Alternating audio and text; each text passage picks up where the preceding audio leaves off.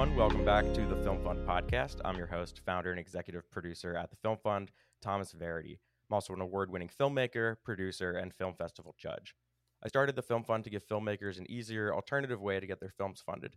Instead of working on a screenplay, crowdfunding campaign, or grant application, you write one sentence pitching your film for a chance to receive up to $10,000 and other prizes to make it. By the time you're listening to this podcast episode, our winter narrative and documentary funding contests have closed. So, yeah, we had a great funding round. Very excited to review the pitches in the judging period, but you may be listening to this in the future at a later date. So, wherever you are out there, check us out at thefilmfund.co. Uh, sign up for our newsletter to find out about our funding opportunities for a chance to win up to 10 grand to make your film and other prizes. These contests happen regularly, so if you're listening at a later date, check that all out for the most up to date information. Today we have Jeff Bergh and Gregory Sterner, part of White Horse Media Group. They were winners of one of our sponsored prizes from Expressway Cinema Rentals, a two day rental package of an, what is it, uh, Blackmagic Ursa Mini G2 and an Arri Prime lens set. Guys, thank you so much for coming. Excited to um, talk about film and whatever we're going to talk about today, your projects. And yeah, so thanks. Could you uh, give your Thanks for give having us. yourselves an intro much better than I can? Hey, great, great to be here, Tom. Thanks for having us. For sure. Yeah, we're we're certainly excited to be here, and certainly thank you for for what you do, giving uh, nobodies like us a chance to uh, make the the things that have been burning in our minds for so long. Nobody's so, a nobody. uh, we certainly appreciate that. That's right. Nobody's a nobody. Um, but uh, just a, a quick quick bio of me, if if you want to know, it's uh, uh, I'm.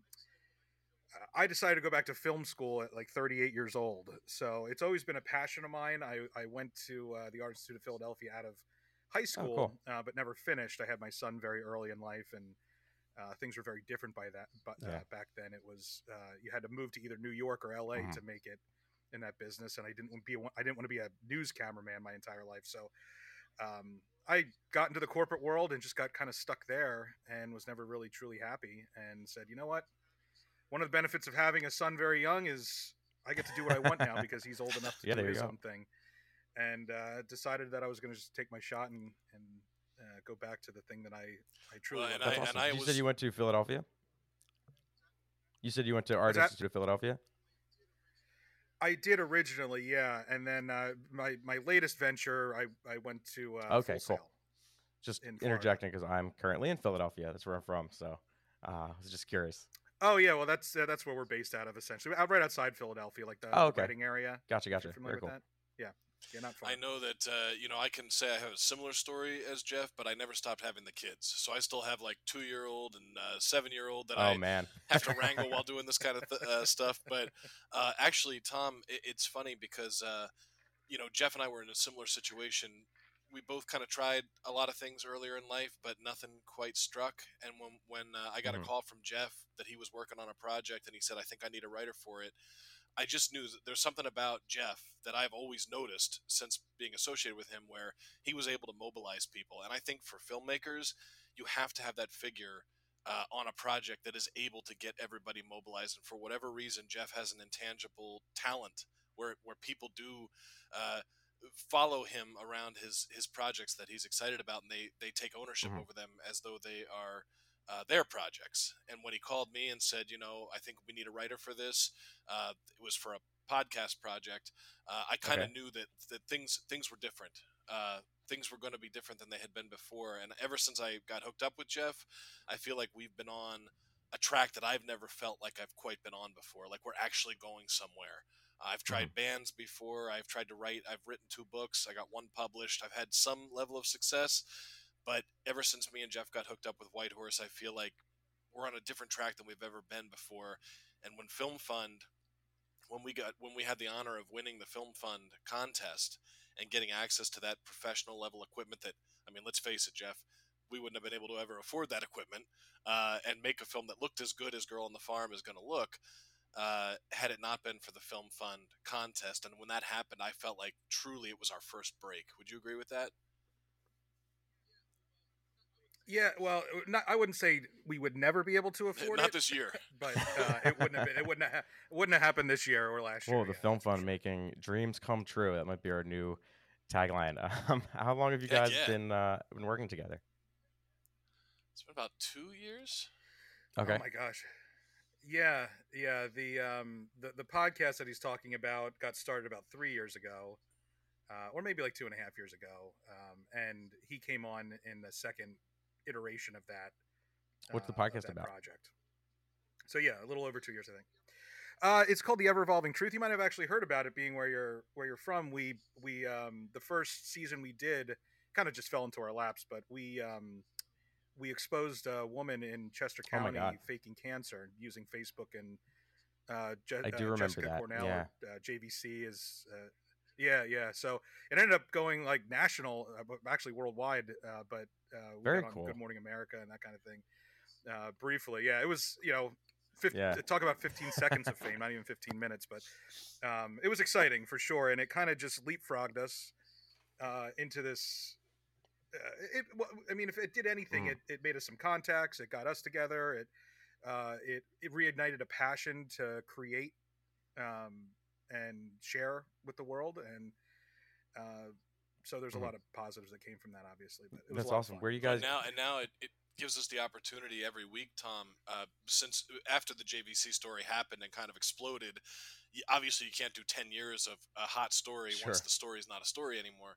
So we, we kind of have shifted gears, and, and now the ever evolving truth is about you know the biggest issues facing the country right now. It's it's become very political, but it's not the kind of political uh, thing where we're trying to convert people. We've got voices on both sides that get on there now and talk about the most polarizing issues facing the country now. And it, it's a show that I think we're, we're more proud of than we were even the, the first season that it kind of exploded the way it did. I think we're more proud of the format. It's more us than it's ever been. Uh, and everything we do going forward, we're hoping that, you know, it, to be authentically yourselves and creating uh, and to be able to, you know, honestly follow that and head towards success that that's our goal. Mhm. and i feel like we as i said earlier we're, we're, we're, we're closer and closer to that as time goes on. Uh, things are becoming more um, defined by our own identities uh, than than you know when you first get a break at anything it's kind of out of your control. And i think we've done a good job over the last two years trying to make it more about uh, our own identities expressing ourselves and the people around us now are all in moving in the same direction which is something i've never experienced before so it's really exciting actually Is that where the inspiration for your work generally comes from? That kind of innate mm. identity of yourself. wanting to express that yeah i think so and I, ever since i can remember i've always wanted to put something out there i've always wanted to make a mark on the world i've i've i've, I've thought a lot about human beings and life and, and what this all means and to express that in art is about the highest calling to me outside of you know raising kids and and and, and doing the real human stuff of life that to me is the highest calling possible is to be able to express what you actually feel about the world and, and what you can offer. You know what new ideas can you offer the world uh, to, to be a value added human Mhm. being? To do that through art i don't know about you jeff but i think that's to me that's my highest calling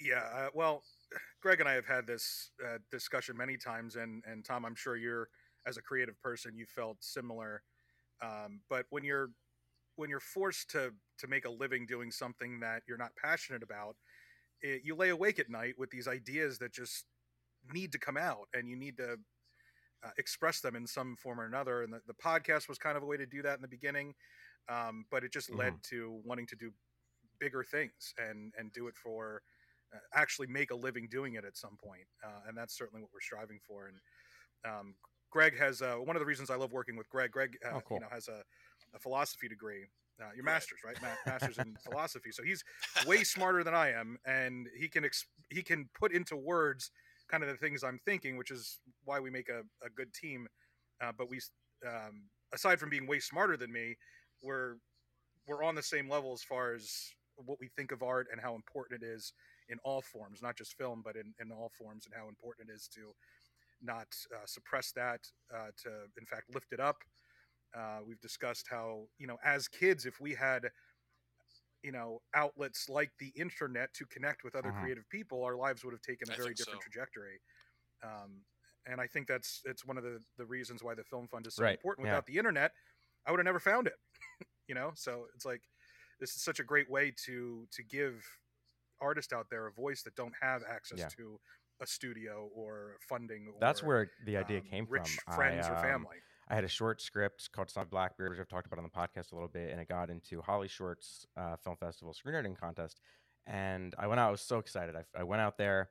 Um, the flight was so expensive, but I was like, oh my God, this is it. Like, this is my dream. So I, I just did it. Um, and I saw these amazing films, short films. It was Holly's shorts. Um, and I went up to one of the filmmakers, and I noticed like a lot of the films were from USC or AFI. They had the little, you know, title cards at the end um, from from the school. And I went up to this one filmmaker because I just really liked his film. yeah, Um, and I, I was curious because I, was all about trying to get funding for Son of Blackbeard at that time. And I was like, hey, so I was in college. I think it was like a sophomore, so 2019 or 20 or 21 or something like that. Um, and when I, I went up to him, I was like, hey, so uh, I loved your film. I'm just curious, like, how did you get the funding for it? He goes, oh, it was a branded film from an ice cream company. I was like, oh, that's interesting. So now I'm working on FF branded, trying to get that off the ground. But the other question was like, well, besides that, where do all these films get their funding from? I mean, they were all really, really high production value, and I knew almost nothing about the industry at that time. And he goes, "Oh well, you know," and, and I assumed the schools gave them funding because they were school projects. And he goes, "No, most of them are just rich kids, and their parents give them funding." I was like, "Oh my god, that's that's tough." And I was, yeah, I was like, oh, the guy was so candid with me because I think he had he had gone to one of those Yeah. schools probably, but it was e- and it seemed like it was either you are a very generous family and friends. Um, you know, I don't I don't think there's anything necessarily wrong with that. Everyone has a different situation, but to a lot of people, they don't have access to that. Um, or it's crowdfunding, which is you know a huge commitment, full time job. Got to start it six months in advance. Um, really networking to be successful there. Right. Or it's you know the crapshoot Mhm. with with screening contests and grants and that whole process. So it was that trip and that conversation, just you bringing up like you know rich kids, kind of made me think of that. Um, it's tough, yeah. So we wanted to offer a simpler approach to it. It's still a contest. Um, there's there's no getting around that, but we made it a bit simpler, a little bit more straightforward, I think, and I'm glad you guys find it useful. How, how does it feel for you? If if I could just Well, ask it- real Yeah, quick, sorry. I'm I'm a very curious guy, the philosopher mind. Uh, how does it feel for you to know that you've actually provided the break, the first break, to a lot of aspiring filmmakers, and, and made it possible for them to make a film that looked like it belonged up on screen? I, I can't imagine how satisfying that is. Is it as satisfying as you It really is. I mean, it is as an outsider? I'm very cr- critical of myself. I'm hard on myself in a lot of ways, and I'll get kind of bogged down sometimes in doing all the marketing eh, for the film fund. And we're a small team. I mean, I have some, you know, uh, independent contractors who work with me, freelancers, but it's a very small um, organization right now. I'm the guy doing pretty much everything. Um, so like I'll get bogged down sometimes like oh man I'm doing this digital marketing researching keywords for the blog trying to get this out like what the fuck am I doing this isn't film and then then I get an email from like somebody like you guys like hey we like we finished our film here it is. And it's just so exciting. It's like I'll I'll just put everything aside and I'll I'll watch um or a rough cut or whatever they sent um like here's a little teaser of what we've been working on. It's just so satisfying. And it's like wow okay like I produced this. Um like I, I funded this. I, That's I so helped awesome. make this happen and these people are so excited. Um and it's just it's a great Mhm. feeling. It's like opening those emails is um and be, even being on the contest like or uh, podcast excuse me connecting with people it's just so rewarding and i've been in that cubicle before. Um, i worked in an agency for about a year and a half hired me as a video producer but i ended up doing more digital marketing stuff and i just i was in the literal gray like cubicle where you couldn't see over it and i was just like I watched Office Space almost every weekend just to kind of like relate to that. And I, yeah, I would dream of Looking for the throwing that cubicle wall just- over like to- he does in the yeah. the movie. Um, so it's it's rewarding for sure. Um, and I just need to focus a little bit more on, you know, remembering why I'm doing this. It's you know to to help fund films. It's a little ironic, like when I do look for funding for my own projects, like oh man, I I run a film funding company, and now I got to try to figure out how to fund my own project. like, I, yeah, I, obviously can't enter the film Right. fund. Um, but yeah, no. To answer your question, it's it's a great feeling. I just need to I need to focus on it a little bit more. But when I do see those those emails and those rough cuts and finished products being sent, in, um, it's just an awesome feeling.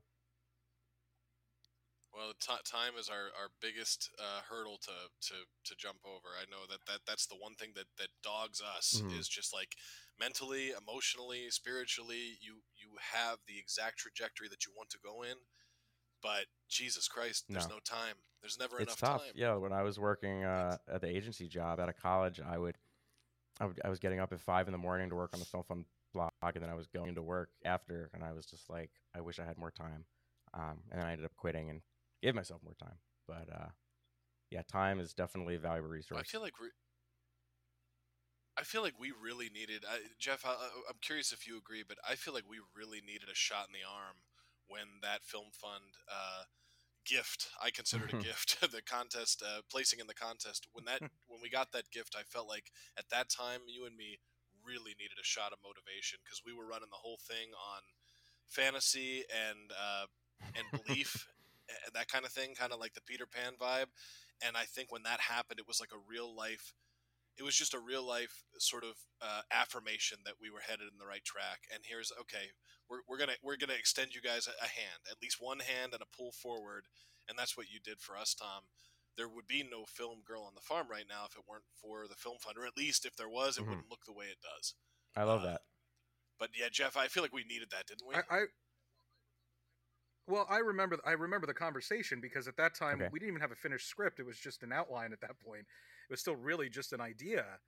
And uh, when when I we got the email that that said that hey, you know, you, you we have a camera package for you, I was like, wow, somebody that works in film who has the authority to judge this idea thought it was a good idea.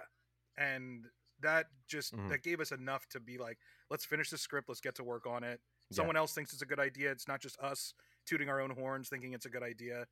Uh, so yeah, it was definitely a much needed. And even going forward, no matter how many contests we lose or don't get in, you know, film festivals we don't get into, Mhm. we'll always be able to look back on that moment and say, well, somebody else thought it was a good idea. Yeah. So there's it a sucks chance that you need that external validation, but at the same time, like future it is an idea. industry, and you are, as much as we want to create work for ourselves, film at the end of the day, it is a product and it needs to resonate with other people. Um, so when you do get that that validation, that Mhm. kind of stamp of approval from other people, it's kind of like, oh my god, this is this is legit. I, I can actually do this. And then that's what happened to me with Holly Shorts. I went out there and I checked in and they I signed in and I'd never gone to a film festival before. Um, and they gave me a badge and said filmmaker on it. And I was like, oh my god, I guess this is I'm a I'm a filmmaker. Like here we go. This is it. It gave me that spark of in- inspiration. it's so I totally get where you're coming Yeah. from there. Um, that's awesome. It's an awesome feeling.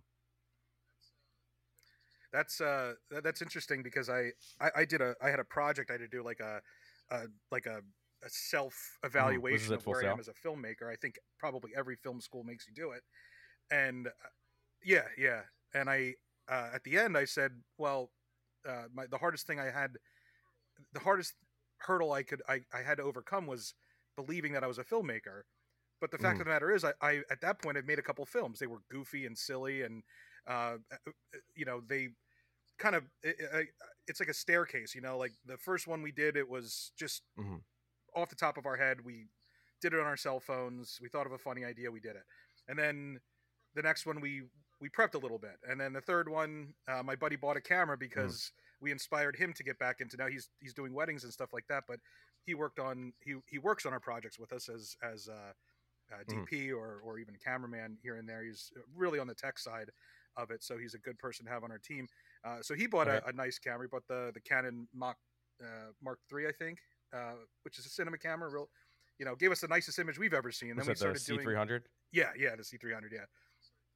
So we started using that, and then we finally got to a point where uh, we wrote a full script, and then did so it it it goes up and up and up uh, the production value Yeah. and everything like that. Um, but at that point, I had done all that, and I still wasn't calling myself a filmmaker. And like, what's the definition of a filmmaker? You make films. Doesn't matter that no one sees them or likes them or laughs at them. Right. You made it. So Yeah, exactly. If you can Kevin call Smith's yourself a a, big component filmmaker, of that. right? hmm It's Yeah, a it's big like hurdle. I go back and forth because that that external validation does feel great. Mhm. Um, but at the same time, if you write that screenplay, you wrote a screenplay, you're a screenwriter. Right. You pick up a camera, you you you directed a film, you're a director. Um, and so I there was this tweet by Kevin Smith that I saw like years ago. I may have even still been like in high school, and it was just something along the lines of uh, like drop the word aspiring from you being a filmmaker. You're not an aspiring filmmaker. If you've picked up a camera and made a film, you're a filmmaker. Yeah. So like stop stop kind of de- maybe I don't think degrading is the right word, but it's like Not giving yourself the credit you yourself. deserve. Yeah, not giving yourself the credit. Um, like you're a filmmaker, you you did it. Um, now you're just kind of in my my interpretation of that. Now you're just iterating and and improving, um, and growing as an artist. Yeah. uh, everyone has to start somewhere. Perfecting your craft, which is some uh, Mhm. something that never should never stop. If you're stop, you stop trying to perfect what you love to do, you don't love it anymore. Well, and I think Exactly. you need Um, you need and, s- uh, there's- you need to always be cognizant of the joy that you're getting out of it while doing it. That's the part that that if there's any advice I could give anybody, I had an album that nobody heard. I had a book that very few people got to read, but it's like uh, I made it, and I and I and I wrote that book, and it got published. It was Mhm. like I got those valid th- that validation, but if you're if you're thinking that like on the other side of the rainbow is going to be your happy life, that isn't always how it goes. The journey is really the thing, you know. And like the the idea of, of Mhm. writing those songs and recording that album, the idea of spending five years getting the entirety of that book down on the on the on the page and having that published, and now uh, the the the process of recording almost 200 podcast episodes and going out and over three days working 17 hour days 16 17 hour days making girl on the farm over a weekend it's like i, I remember uh, That's one great. thing tom that i don't think i'll ever forget is laying in the fields out in like 98 degree sun you know sunshine uh, it was miserable Dying. but i will say this i'm as i'm being eaten alive by insects and i've got blood makeup all over me I looked up at the sky and I just got this weird trick of the light and I saw kind of like a sparkly deal going and I and I said to myself, I'm living. It, I was was having having heat heat stroke. I was, stroke, I was about to die. It was a bad situation. you ate some weird mushrooms in the field that Yeah, you found. Right, Uh, It was it was an assisted uh, vision, but I remember saying to myself, "You're living a better life than anybody you know right now because you're actually sitting here over a weekend in your spare time when you're not working your nine to five and you're making a film that you wrote with your partner that you Mhm. guys are seeing through to fruition." And I and I, I noticed at that point like I'm living the best life I can. So for anybody who's doing this, as as hard as it is not to beat yourself up and as hard as it is not to lose that faith, just remember, just in the act of trying and the act of doing, you're living a better life than most people out there who are just going along for the ride. yeah, it's all about you know satisfaction and loving Yeah. what you do. I'm I'm a big believer in that. Um, and just I you said you were in uh, blood makeup in the field, so were you I, in the I film was. too? I play a I play a hideous uh, rabies Oh, awesome. infected creature uh, that that hopefully is is, is about to. he in his mind he wants to terrorize uh, Jeff's character and Nina's character uh, on this farm. Uh, our young actress Nina Kazari, who was absolutely fantastic in her first effort. Uh, but yes, my intentions are not good in that film, Tom, uh, and I'm I'm up to start trouble. So hopefully hopefully they, they, they end up stopping. me. I love it. Tell us a little bit Well, about the film. Um, oh, Jeff, sorry I cut you off. You go ahead. I'm a bad host. I, well, I jump in all real quick, do you mind before before we get into the film, uh, uh, Tom? uh, We always give Greg some uh, some shit about him not being tech savvy. He's the Okay. elder statesman statesman of the group. He's only a couple years older than most of us. I, I first I thought this was just an effect on your side, but his whatever's going on with his oh, I know. right it looks now, like uh, Doesn't it look like he's he's talking to us from the nine from a 1990s VHS tape? or I mean, um, like, what's that movie? you uh, seeing that, Paranormal Activity. No, it yes, looks totally yes. normal think- to me. I don't know. I don't know what I'm projecting out, out to you guys. It looks normal from here.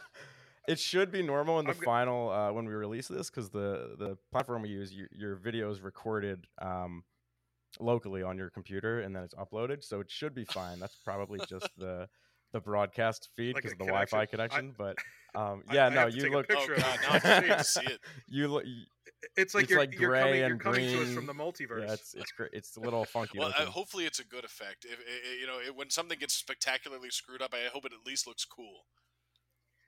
it definitely adds uh, character. We've had a few tech issues on the Film Fund podcast. Um, like one, when I first started doing it a year or so ago, there was this one guest who just didn't have the right tech set up and there was so much feedback and I just made it part of the episode and I just mixed it in. I was like, all right, we're just gonna go with this.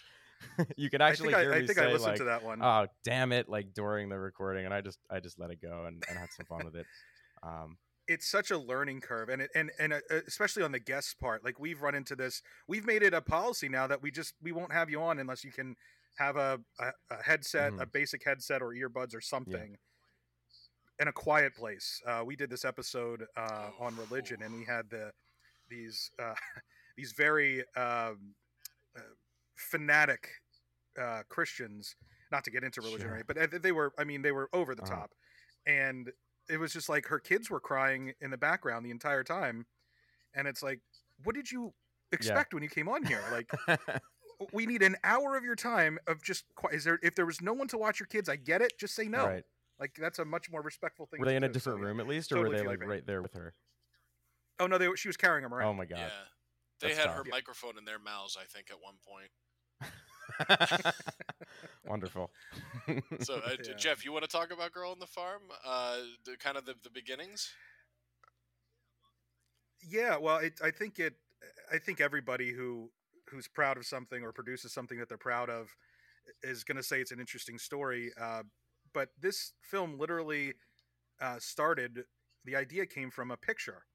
Uh, again it was a, an assignment uh, i felt like it was just one of these like filler assignments that we you know uh, instructors give you because if they don't give you something to do they're not doing their job.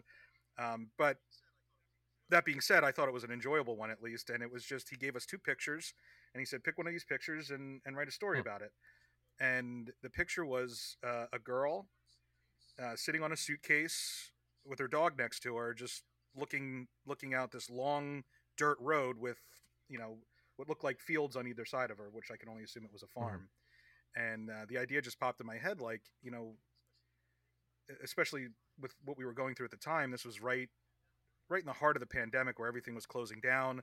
My campus was closed. I was going to film school in my apartment at home like yeah. what a waste of money if you did that without the context Uh-huh. of the pandemic and you know uh, i thought to myself like if we ever did have to go through something that would uh, have a, a, a huge uh, effect on the population of the world uh, people would probably try to isolate themselves or go into hiding and you know if a family isolated themselves uh, you know parents kids and the kid and the parents ended up dying off or something happened the kids would be left there at a young age. What what choice would they have? Would they stay in isolation by themselves or by in this case by herself all alone? Is that worse than going out into a, a world where people are dying of a horrible disease uh, and um, trying to find other people to to go through that with? Or i- would they choose to stay home? And i just think that would, that's such a horrible choice. It's like uh, you talk about having uh, two terrible options and having to make the the, the one that's you know not as bad as the other uh, one you die one you yeah there's a good potential of you dying uh, or Mhm. something worse you know uh, in a world like that a post-apocalyptic world if you will uh, or staying at home and never being able Yeah. to interact with another human being again that's just as bad as dying uh, for a lot of people so uh, i just thought it would be interesting to explore that idea and then we didn't uh, we obviously didn't want to do anything like the you know we didn't want to do the flu or Mhm. the coronavirus or anything like that. The coronavirus is too easy.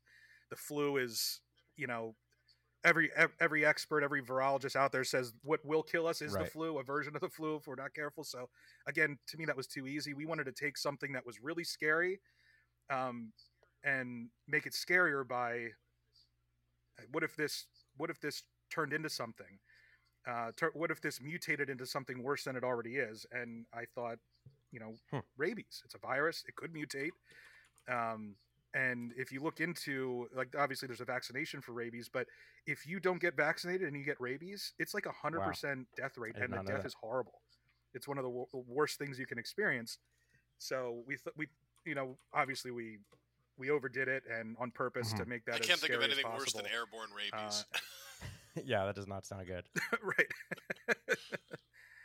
uh, and we, we thought that's the perfect reason for a, a, a couple of parents to take their daughter to a farm away from everybody else and try to live there secluded and Mhm. just uh, stay away from it all. And uh, that, that's kind of how the, the, the idea was born there. And uh, once we had that idea, we had the log line, which is what we used to uh, for the contest. Uh, and then, you know, we had this outline of how we wanted to look uh, and feel. And then we weren't expecting to win, and then we won. And I'm like, oh shit, we have to yeah, that's one of the things I love about the film fund. Uh, you don't need a script yet. It's it's uh I like to Yeah. say it's akin to the MVP um, idea in kind of product development and minimum viable product. You just create something that's very simple, very basic, that kind of tests your assumptions, and the assumptions being is this and with the film fund is this idea. I hate to use the word good, but is it is it solid enough to develop a story around? Oh, okay, we didn't. And if no, if it doesn't, Right. you know, rank or anything, then oh, you know, maybe not. But it did. It's like okay, now we're going to invest some resources Mhm. in actually developing this idea um, and writing the script. So yeah, that's all. that's awesome. I've had some people enter who I, I email them back that they won. They're like, oh my god, that's awesome. What was the idea again? Because I submitted four of them. so it's it's funny. Yeah, it's, it's that's that's Which one great. was it? Um, Yeah. Can I read your entry sentence? I, usually we don't release them until the film's uh, published, and I'll leave that up to you guys. Um, Oh, for sure. okay, because yeah, I just I pulled it Oh, up a minute ago. So yeah, yeah. here it is. A dying father demands a promise from his teenage daughter to live a life of isolation and remote safety during a deadly pandemic. We will use the funds for equipment rental, and they received the the sponsored equipment rental from uh, Expressway Cinema Rentals. So that's I mean it's just a great pitch. Um, you have a lot. eh, obviously, it's topical. You have the deadly pandemic. You have the the conflict with the dying father demanding, a, you know, his his daughter to stay there. So it's it's definitely. Um, I'm excited to see it. And I, you guys had blood uh, makeup. So is this a horror film? Partially. I wouldn't call it a horror film. Yeah, there's some horror elements to it. Um, there's definitely we, we try to set Okay. up some some jump scares here and there. Uh, I would call it. I, I- think I, I would describe it more as as a as a thriller. Um, our our main character, uh, who we, we named Brianna, but is played by Nina. Uh, that's the other thing too. Every every single one of my instructors, every single person I've talked to, and, and you probably told people this too. Don't try to avoid working Yeah. with children and animals in your films. We did First both time out. uh, in our the first real one we tried to do, uh, and uh, but Nina was absolutely fantastic. I couldn't be happier with, and we tried to limit the dialogue for for both of us because that's that's one thing. That's one of the challenges you have as a filmmaker. It's like uh, you have you have a, f- Mhm. a finite amount of money as an independent filmmaker, and in our case, it's it's essentially zero dollars. Right? We I, I cashed out an insurance policy uh, to to you know be able to feed the the people that were kind enough to to work on this project and um, rent a Airbnb so Mhm. we didn't have to drive an hour to and from the location. Uh, uh, so we we couldn't afford actors is Mhm. is the the point that I'm trying to get at. So it's like, do you do you ask one of your friends to play the part, or do you trust the the Right. person that that helped write the character to do it? So I'm not an actor. I've never had a desire to be an actor, but I was like, I made the greatest sacrifice of my life by b- playing a I love it.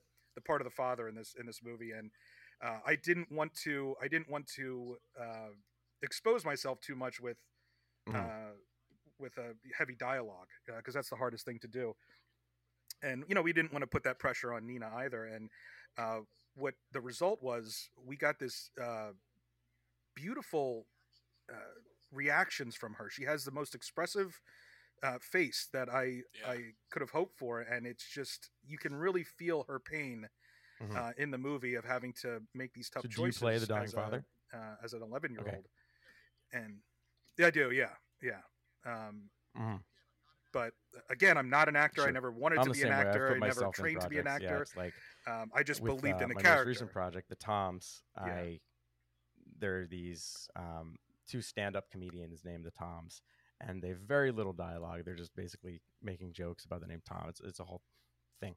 Um, but I was like, you know, we needed to save money, so my co-producer is also named Tom. That's kind of where the the idea came from. So it was like, we're just gonna be the Toms. yeah, Like, that's great. neither of us are actors um but there's like it's a very quick clip like your cameo fine and then my previous film son of blackbeard the guy who was supposed to play this one like party goer son of Blackbeard's throwing a party at his dad's house, and he does. The actor like didn't show up. My friend of mine, or I, I changed the schedule on him, and he couldn't make it or something. So I was like, all right, I guess I'm doing this um, myself. So definitely, definitely been there. Um, and like going Yeah. back to what we were talking about before, Well, I feel like, uh, does that make us actors now because we've acted? I guess by definition, the best yeah. things I ever heard- Doesn't uh, Yeah, necessarily say we're yeah. good actors. yeah. yeah. there's We're There's just- this director that I love, Werner Herzog. He did probably the people know Grizzly Man and Cave of Forgotten Dreams, or would be Mhm. like his biggest American hits. Anyway, he said he doesn't believe in the concept of actors. Really? He, he just said there are roles, and there are. Sure. I- I'm paraphrasing, but there are roles, and there are people that Hmm. are right for those roles. Uh, and I, I, I think that's true. Actually, I think sometimes whether you're an actor or not, whether you have any dramatic ability at all, if the role, uh, if if you can connect to something real in the role, Hmm. then you're right for the role. And and I feel like that is true. And and if nothing else about Girl on the Farm, I can say that Nina was perfect for our the role of of Brianna. She has a strength that emanates from her on screen. It's really strange, Mhm. but it but it's true. Uh, and and we were so lucky to get that because when when we first went into it, we had no idea if she was going to be good or not, and she just has such a presence. So I, I felt lucky. And one thing I really wanted to show you real quick, Tom, Mhm. as it sits right next to me, Jeff described that picture that uh, he saw in Mhm. class that was the inspiration. My wife Abby, who does the podcast with us, does a great job. is is a big part of, of White Horse. She made this for me for Christmas, but this is actually Oh, the wow. poster for Girl on the Farm, and you can The, see the feet. I'm gonna be. I'm gonna be honest it. with you. It, it looks like a, because of the- gray blob. The VHS, the, the 90s through, VHS. If I hope this gray blob has been very inspirational to all of you. Uh, Yeah, but if, if if- the camera fixes itself in the end, uh, you will see that it was And, it was uh, the picture Jeff talked about only brought to that's life, so which is cool. a Sorry to make a joke about it, but um, if No, it's hilarious. I, of course, the if, camera. if for be some reason the final feed is still the gray blob when we go to release this, please email me that photo or like a p- picture of that photo, and we'll because we'll, we'll do a blog post about it or something. We'll, we'll get it out there as part of the story. And I, I just I just want to see it too personally. perfect, Um, but- absolutely. yeah, well, yeah, we th- that picture is like burned in my mind because it's again it sparked the idea, and I I always imagined doing the movie poster and recreating that picture with Nina. Okay. And, uh, the dog we used was was my dog Allison, who was also better than expected, but she. Um, there was this this moment in the film where she's supposed to attack the uh, Greg's character who's riddled with rabies, uh, and, and she jumped up on him and started licking his face and wagging her tail. That's so funny. Not her best acting moment. right. Uh, but uh, Mhm. But yeah, overall she uh, she did way The better dog than or expected, Nina or both? uh, which was Okay. uh, which was good. Both, well, both, both. Yeah. But the dog, the dog was. We were. Uh, that was my biggest concern going in because uh, she's she's a you know a typical Mm-hmm. right. uh, pit bull mix. You know, she's just happy and loves people and um, wants to do it. But th- the good thing is, like, if we had to get her Mhm. to run, uh, we Oh, would just put great. a group of people behind the camera, and we would all call her, and she would just Oh, I can't know, wait to see come this. hopping through the field. Uh, so excited. Yeah. So we we were able to kind of trick her into doing some of the things that we needed her to do. Uh, and then what? And then we. Um, I mean, some of the one of the great things about being an independent filmmaker is the ability abilities we have that we didn't have, you know, in the late '90s, 2000s, uh, which Mhm. something like After Effects allows us to composite out certain things. So we were able to get her to do some And things with the leash you know on a leash Gotcha. Very cool. uh, and control her a little Did bit. Did you learn those and composite out the leash. skills Yeah, Full Sail, or is uh, that which kind is of something you amazing. picked up along the way? it's something I kind of picked up. I started um, messing with earlier versions of After Effects when I first started. Okay. Um, you know, I graduated in high school in 2000, so went to Art Institute right Mhm. there. At a so it, After Effects was there. It wasn't as powerful as it is now, uh, but I messed around with some earlier versions. And Mhm. the the great thing about Right. Adobe is that everything kind of still looks the same, even though it does a lot more. So I was able to kind of pick Yep. up. Uh, Yeah, and for sure. I've YouTube is a wonderful. at the, the YouTube uh, University a lot. university as well. Sure is. Uh, Uh, so, Mm. Yeah. So I, you know, I, I've learned invaluable things at film school. There's no doubt about it. But you can learn a lot of the the technical aspects. Yeah. of Oh, 100 percent. And besides YouTube, I mean, there's so many great resources out there. especially if on you the go to, editing plug the site for a second. If you go to the filmfund.co slash learn, we have an entire uh, repository of resources and educational Mhm. content. We actually have a post on there uh, for post production. It's like I forget the number, but you know, like nine amazing, you know, free post production resources for independent filmmakers. There's just so much out there. I mean, there are, there are LUTs, there are tutorials. There's just, and even the paid ones aren't that expensive. Um, you get something like, Yep. Is it called? I think it's LinkedIn Learning now. It used to be called Lynda. Like that's a great resource. Um, it can be a little dry sometimes, but it's, there's just so much out there. Um, but I mean, film schools. Mhm. I, I contemplated going to film school for a long time. Um, I almost transferred in undergrad to film school. I was an English major. Decided to go. Oh, I'll do. I'll do it for grad school. Um, then I got busy with the film fund and an entrepreneurship grad program, and I never did it. But the question was in my mind, like, should I go to film school? Should I not go to film school? That was always kind of a big um, decision for me that I kept putting off, and I, I finally decided not to, just because at this point, I mean, I'm still very early in my career, but um, I think the things I would value the most in film school is really the network Mhm. and the, the community of people. Um, that's why I love the film fund community so much. Like, I, I'm getting that Yes. opportunity to talk to people about film and filmmaking right now on this podcast. Um, so that's kind of like, I mean, the big, the biggest reason I'm also not going to film school is because it's fucking expensive. um, so like that's a big part of it too. But uh, just connecting with people is so important tell in me the about industry. It is, yeah. Um, and but we're going on a tangent, but yeah, go check out the filmfund.co slash learn. Go check out YouTube. So many good things, and that's I'm a big believer in teaching yourself uh, technical stuff when you can. And I've I've checked out some of your resources as well. So yeah, it's Oh, awesome. definitely. And then that's the thing too. Like when it, the great thing about the world we live in is that we have uh, as much information as we want and we can handle in our own brains, but it's so overwhelming. Where do I start? So uh, being able to have a, a community like yours that kind of curates. If anything, just a place to get started, a place to kind of get you in the right direction, depending on what you want to learn is a great thing. And and you're right, the, the networking aspect of film school is important. Uh, if you can find Yeah, that somewhere and- else and save yourself a hundred thousand dollars, that's good too. Um, I also found like it, no one's going to be able to Yeah. make you any more creative than the way you were born. Um, but when you when you're able to learn from people that have had success in the industry, which is a part of film school, what they can do is help you bring that creativity to life, um, help you refine, yeah, refine uh, refine your storytelling Yeah, and they can help you remember it. Huge for me, and also just learning what this light does. Right, this is this. I mean, again, you could find that on YouTube, but um, there, Mhm. the benefit is actually getting there to hold it, place it. Uh, by putting it here, you're creating this type of uh, visual. You, you, this is what you're portraying to your audience. If you move it three inches this way, this is what it's going to do. Being able, like hands, if you're a hands-on learner, I think that's really important, and that's the way I am. I have to, Mhm. I have to fail a million times before I learn the right way to do it. Yeah. That's a really good point too. I mean, you could read blog post Mhm. after blog post and video after video. If you're not actually, you need to get on set too. Like I, I want to stress that. Um, if you're just kind of, and set doesn't have to be this huge, big budget professional hmm set. Set could be your apartment or your parents' bedroom or living room or whatever. Um, but like you need to be with other people in a professional environment and really like, okay, I Yeah. read these blog posts. Now And- and- try to apply them. And I, real I totally, uh, I totally important. second that that sentiment. I'm sure Greg would too. The one of the best parts about the the film that we just did is, uh, and this really comes off of Mark Duplass's uh, speech from South by Southwest a few years ago, where he talks about, look, you know, there's two ways you can go. You can go work in a studio, you can be a PA, you can work your way up. It takes 40 years, whatever, or you could just go out there with your friends and make a film, and maybe you have a good idea, enter it in film festivals, and maybe someone likes it.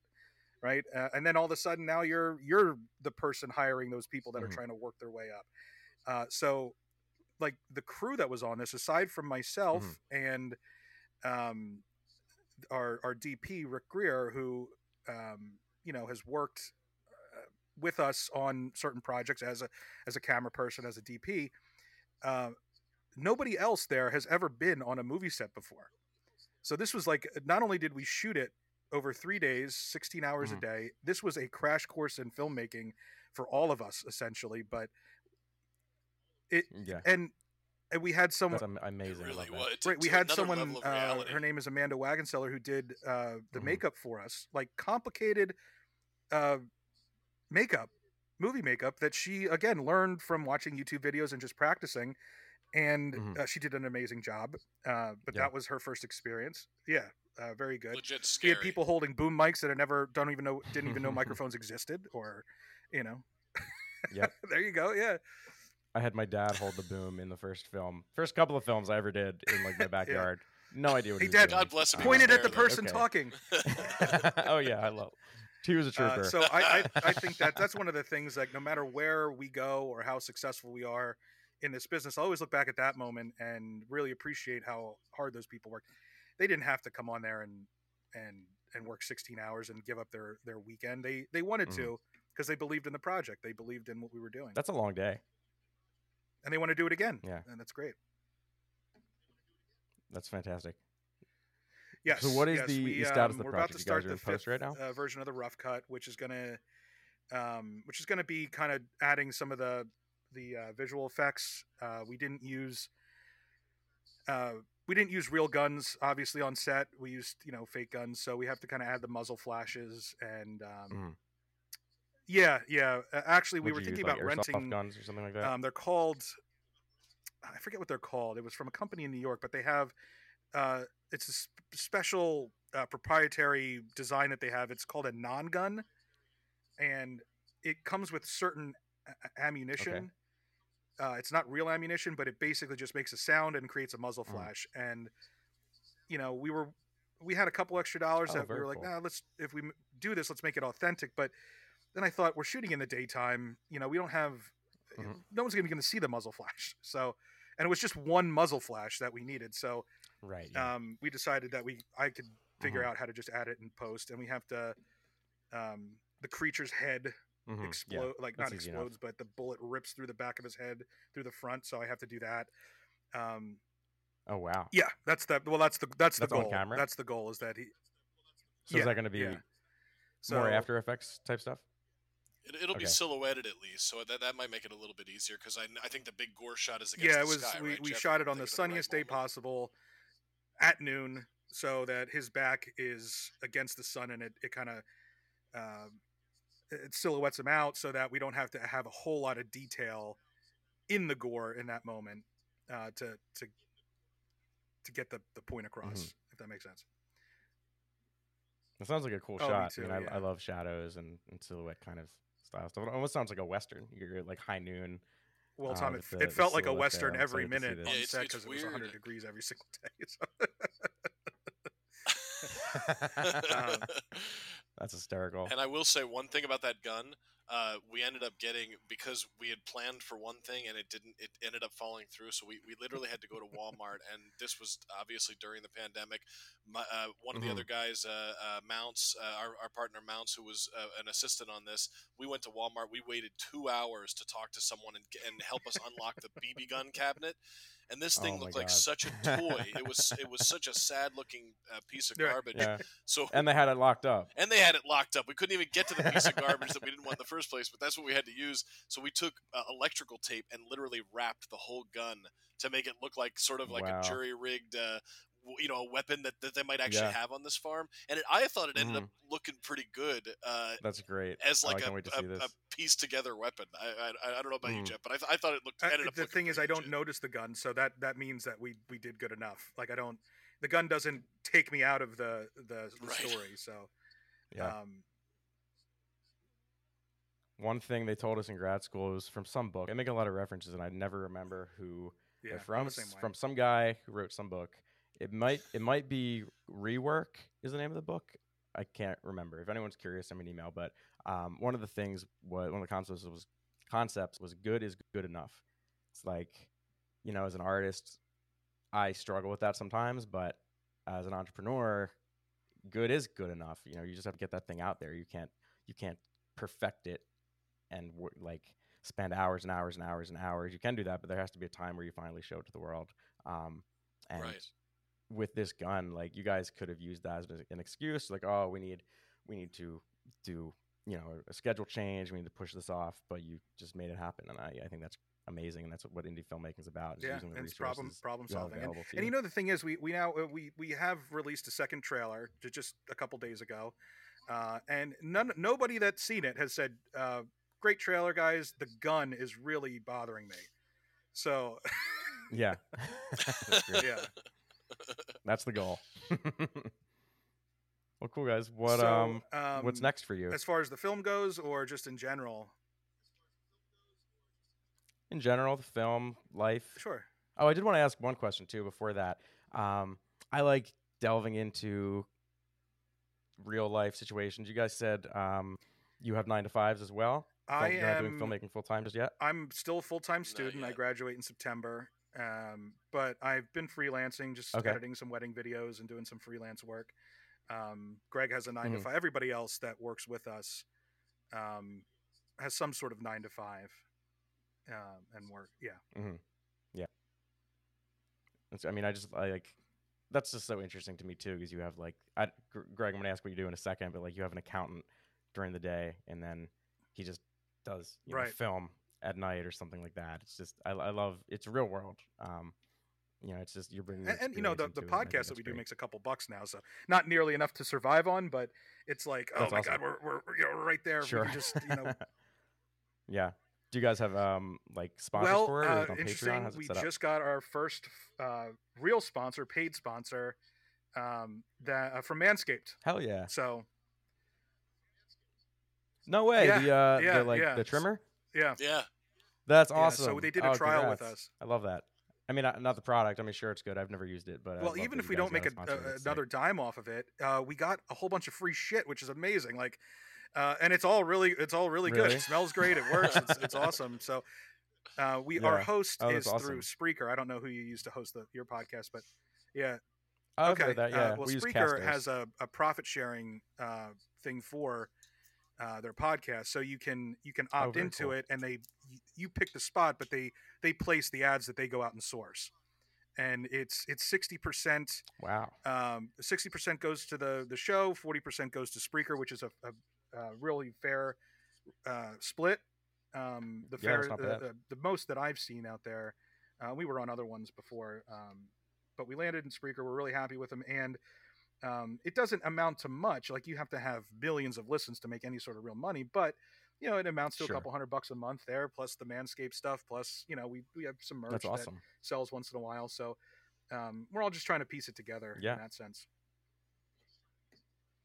Very cool. Th- that's Castos, one- if you're thing I would- listening, uh, just Castos, our publisher or whatever you call it, you need to get something like that, or I'm switching. Just Spreaker. It's why we it's why you're we switched out of the other one because Pay I, I saw other other uh, Yeah. Anchor was one that we we looked into, but they Okay. their program wasn't as as uh, diversified or uh, big as Mhm. Spreaker was. So uh, Spreaker was the the biggest biggest one we found. So Gotcha. Greg, I rudely cut you off to make my joke about Castos. What, what were you gonna No, say? I liked I liked your joke, Tom. I appreciated it. You can cut me off anytime for a joke as good as that. Um, this this nine to five idea, I'll tell you this. It, let's face it.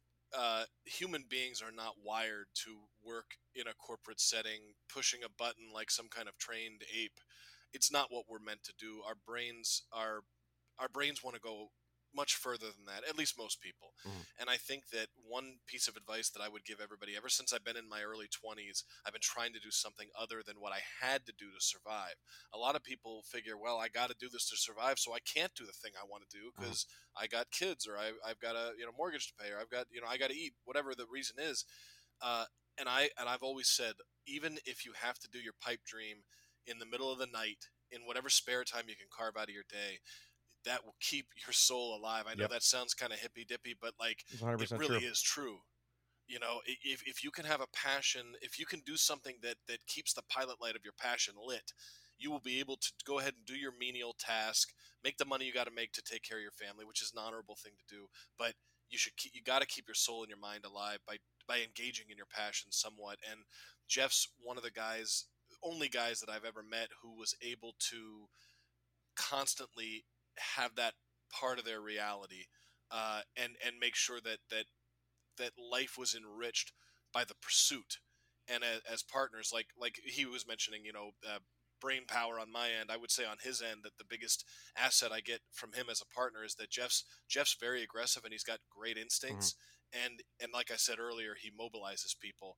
Uh, us two together i'm more careful uh, more paranoid maybe but i also am a long term I, I, look at long term like where we're going and, and what the potential pitfalls mm-hmm. are so there, there's a lot of things about us that make us so, sort of like Jeff and I together would have made one really impressive guy, but we have to be two guys to do it.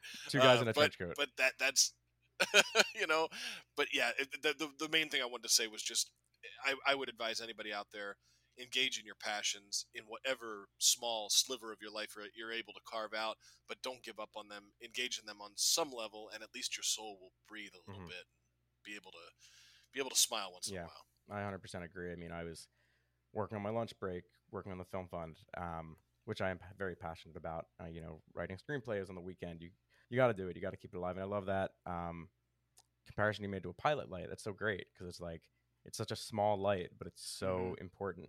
You know, you need you need right. that pilot light to to survive. And when you and lose that, um, for sure, you know, Greg said people aren't wired to to sit at a office job and press a button like Homer Simpson. Look, it some people are, you know, and that's fine. Like there's nothing wrong with living that life if you're happy. But when I was when I was selling mm-hmm. timeshare and working at a right. bank, I was I that pilot light went out. I was miserable. Yeah. And even though I wanted to to be creative, I had no desire to work on anything uh, other than just forgetting that it, that my nine to five existed when I was off. You know what I mean? Mm-hmm and uh, that's a terrible yeah. feeling. Uh, looking back on that, I never want to mm-hmm. experience that that again. And that was unfortunately most of my mm-hmm. adult life I spent, you know, not doing something that I I was passionate about. And that's a shame. Mm-hmm. Don't fall into that trap. But you're, doing, you're it doing, it now. But for those of you that are still young, don't fall into that trap. Go pursue what what yeah. what means something to you. Yeah, even if it's just small. Oh. Um, I mean, I know it's so tough. You know, you're you're burned out from working however many hours you're working to put food on the table. But like, even if it's treating yourself to like a mm-hmm. movie mm-hmm. or something, like go to the go to the. I've gone to the fucking movies myself. Like, just do it. Like, you need to. Yeah, yeah, like I used to have. I mean, rest in peace. But Movie Pass, I took advantage of that thing, man. oh my god, I went to so many movies. It, it died great. so quickly, didn't it? Um, I know it really, it really did. They were banking on the data. Yeah, it was a yeah. good idea. Um, yeah, I think they thought more people were going to find value in the actionable data. Like, oh, people aren't just liking this video on YouTube; they're actually paying money to go mm-hmm. see it. But I don't. I guess it did. People didn't really care as much in that that end of things. Um, Greg, what's your nine to five? Uh, I actually work for a, uh, a, transportation company as a logistics uh, operations supervisor, which means as little as it sounds like it means. Uh, okay. a cog in a wheel but I appreciate it. I've gotten I've gotten 22 years of steady employment. I won't mention the name just because of uh, of they're a little sensitive about social media gotcha. mentions, but uh, it's a local company. A lot of people are employed in this area by this company, uh, and all I can say is. I appreciate the 22 mm-hmm. years of employment, but I'm ready to dip yeah. any day now. And uh, I've, I've said to Jeff, like, I don't need to get rich doing this. All my goal, my immediate goal, is just to make enough that I can trade the one salary mm-hmm. for the other and do this full time. Because at that point, I don't care if I never make above low six figures uh, to support myself.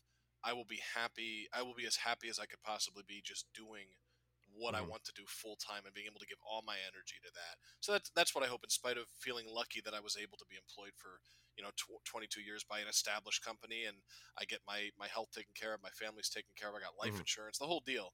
But it uh, 22 yeah. years is enough. I feel like I've and you've paid, been at the same company for 22 years. I could I could do maybe five more. Oh wow. Yeah, same company. Uh, like I said, it, it, ever since I that was the one thing I didn't screw up as a kid was losing that job because it did support me and I was able to, to live. But uh, I, like I said, it, in the next five years, I, I feel like for for the continued health of the soul, you got to tap into that philosophy degree a little more. I do. of course, one yes. of the most lucrative options you could take. Like, why do what, what, do you want to go to school for to make a lot of money? Yeah, let's get a philosophy yeah. degree. Real I, smart. I, every time like a job pops up, that I'm like, oh, Sterner would be good at that. He's like, uh, he's like, yeah, I would be good at it, but unfortunately, it only pays nickels. Uh, and I'm like, oh, well, uh, there you go. Or Greg, or uh, or any of your skills you think transferable? You said it was. I think you you mentioned the word operations in there and logistics. I mean, that has to be transferable to producing, right? Oh, f- yeah, for sure. In fact, actually, uh, the the uh, I guess you would call it a cargo van, Jeff. Uh, that, that it was so, sort of a high top cargo van.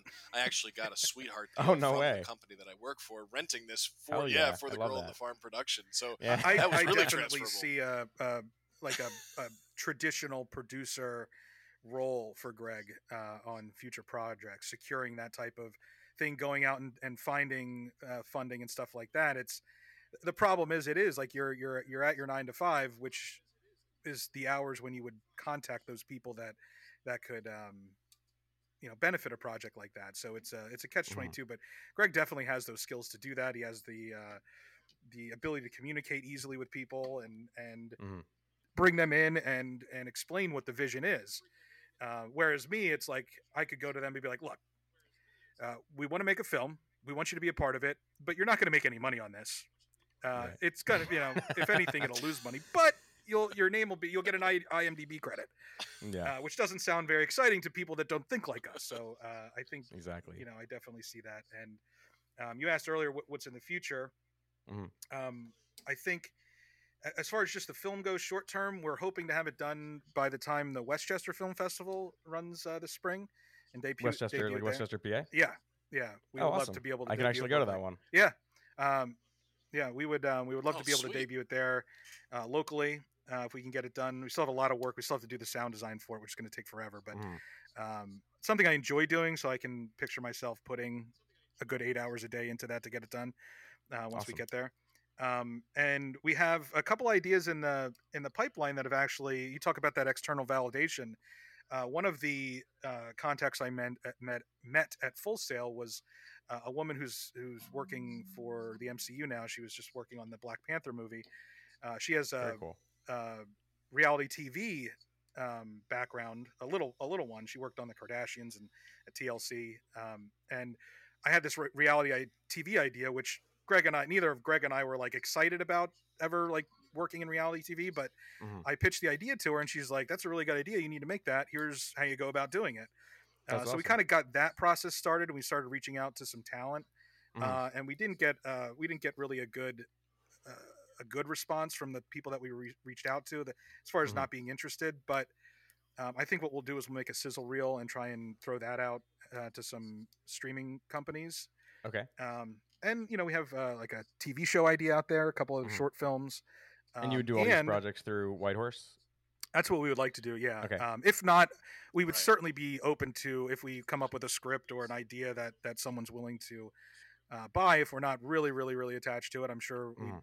we I'm, would definitely consider selling an idea if, Awesome. if need be. But but the but the but the thing that. I'm I'm most excited about going forward is is actually inspired by uh, something like the Film Fund, where um, the the whole girl on the farm film we imagine because I, I don't know about you, but with the MCU, with the DC EU, with Star War, you know Star Wars doing it, these gigantic worlds that exist are essentially the future of of big blockbuster movies, right? Yeah. You can't have just one film. It's got to be a series of films that exist in in an entire universe in order for it to make mega billions of dollars Sure. which seems to be the the goal.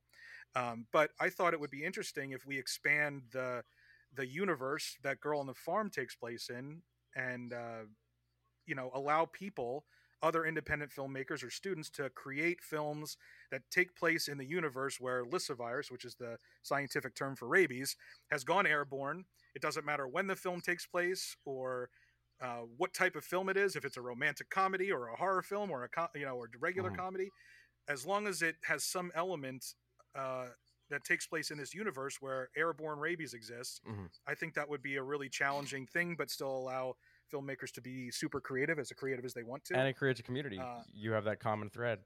That's great. do Yeah. contests love that. around and it build a stuff. contest around it, and and eventually turn that into it- some sort of whether it's through Patreon or uh, like a small streaming service, give people a chance to uh, uh, not only make their their their content, but have it seen by by people Mhm. and stream it some you know uh, somewhere, and maybe be able to uh, come up with some sort of um, revenue sharing Mhm. uh, where you can put a couple bucks in the in the pockets of independent filmmakers. Right. I love that. the idea of an open source sandbox Yes. that everybody can play in, I just really, really appeals to me and Jeff. Uh, uh, creating a world that is is open to others, uh, other filmmakers, and creating all sorts of things around that uh, is really really exciting. And excuse me, we even have a feature length uh, script that we have we're through the first draft of, which is sort of like Mhm.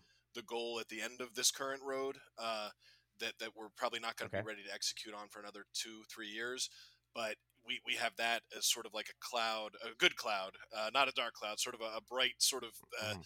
vision on the horizon of what we're headed towards, and that will also Hey, be part of keep this. in touch because the Film Fund has plans to. I've been saying this for a while, but we do have plans to expand to feature film funding. Uh, we have a, I have a Oh. pretty unique concept of how to go about it. Um, right now, Excellent. we're focused on FF branded and getting that off the ground with branded projects. But keep that script in your back pocket because we we are very interested in creating um, feature films through the Film Fund for sure.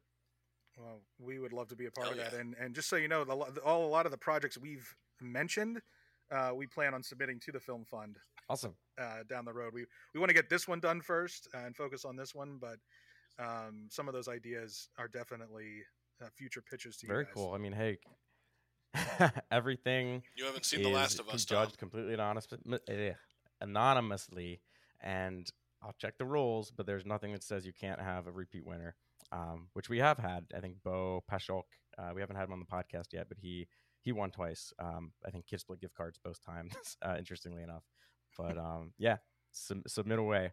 Um, and you know stay in touch with the community we have our discord server you know people would love to hear from you guys and your experiences we have a lot of people sharing uh, stills from films they're working on asking for advice um, yeah definitely want to want to keep growing that community as well Oh, for sure. Yeah, I definitely definitely would like to be more involved there. and greg sure. you have the same uh, obviously you guys are working together your same future plans getting those those projects off the ground Yeah, uh, I, I've got a couple of uh, in in my mind. I think I got this from Stephen King, but the, like he, he he would say you could write with the door closed or you can write with the door open. When you're writing writing with the door open, it means you're willing to give it to other people to show them and, and get feedback.